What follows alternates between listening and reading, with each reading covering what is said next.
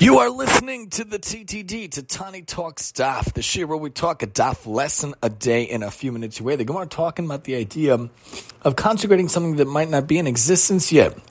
Gemara asks, can Shmuel maintain that a person consecrates something that has not yet come to existence? But he says elsewhere that you can't do that. You can't do this where doing something that wasn't in existence yet.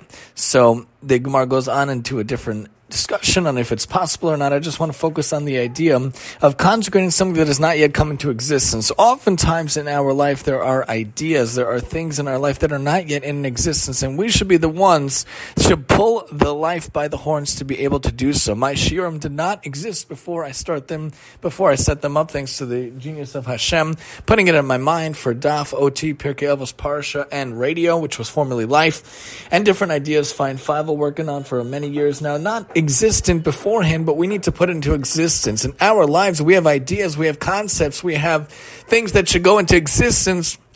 We need to put them into existence if they weren't there beforehand. Do what you can to be innovative, to be creative, to bring something to the fore, Lord, to bring something to the ground, to the life, to our world that isn't there yet and could really benefit people around you. Join us next time as we talk Nedarim 87 here on the TTD, on the special weekend message for 87 for a few more here on the TTD.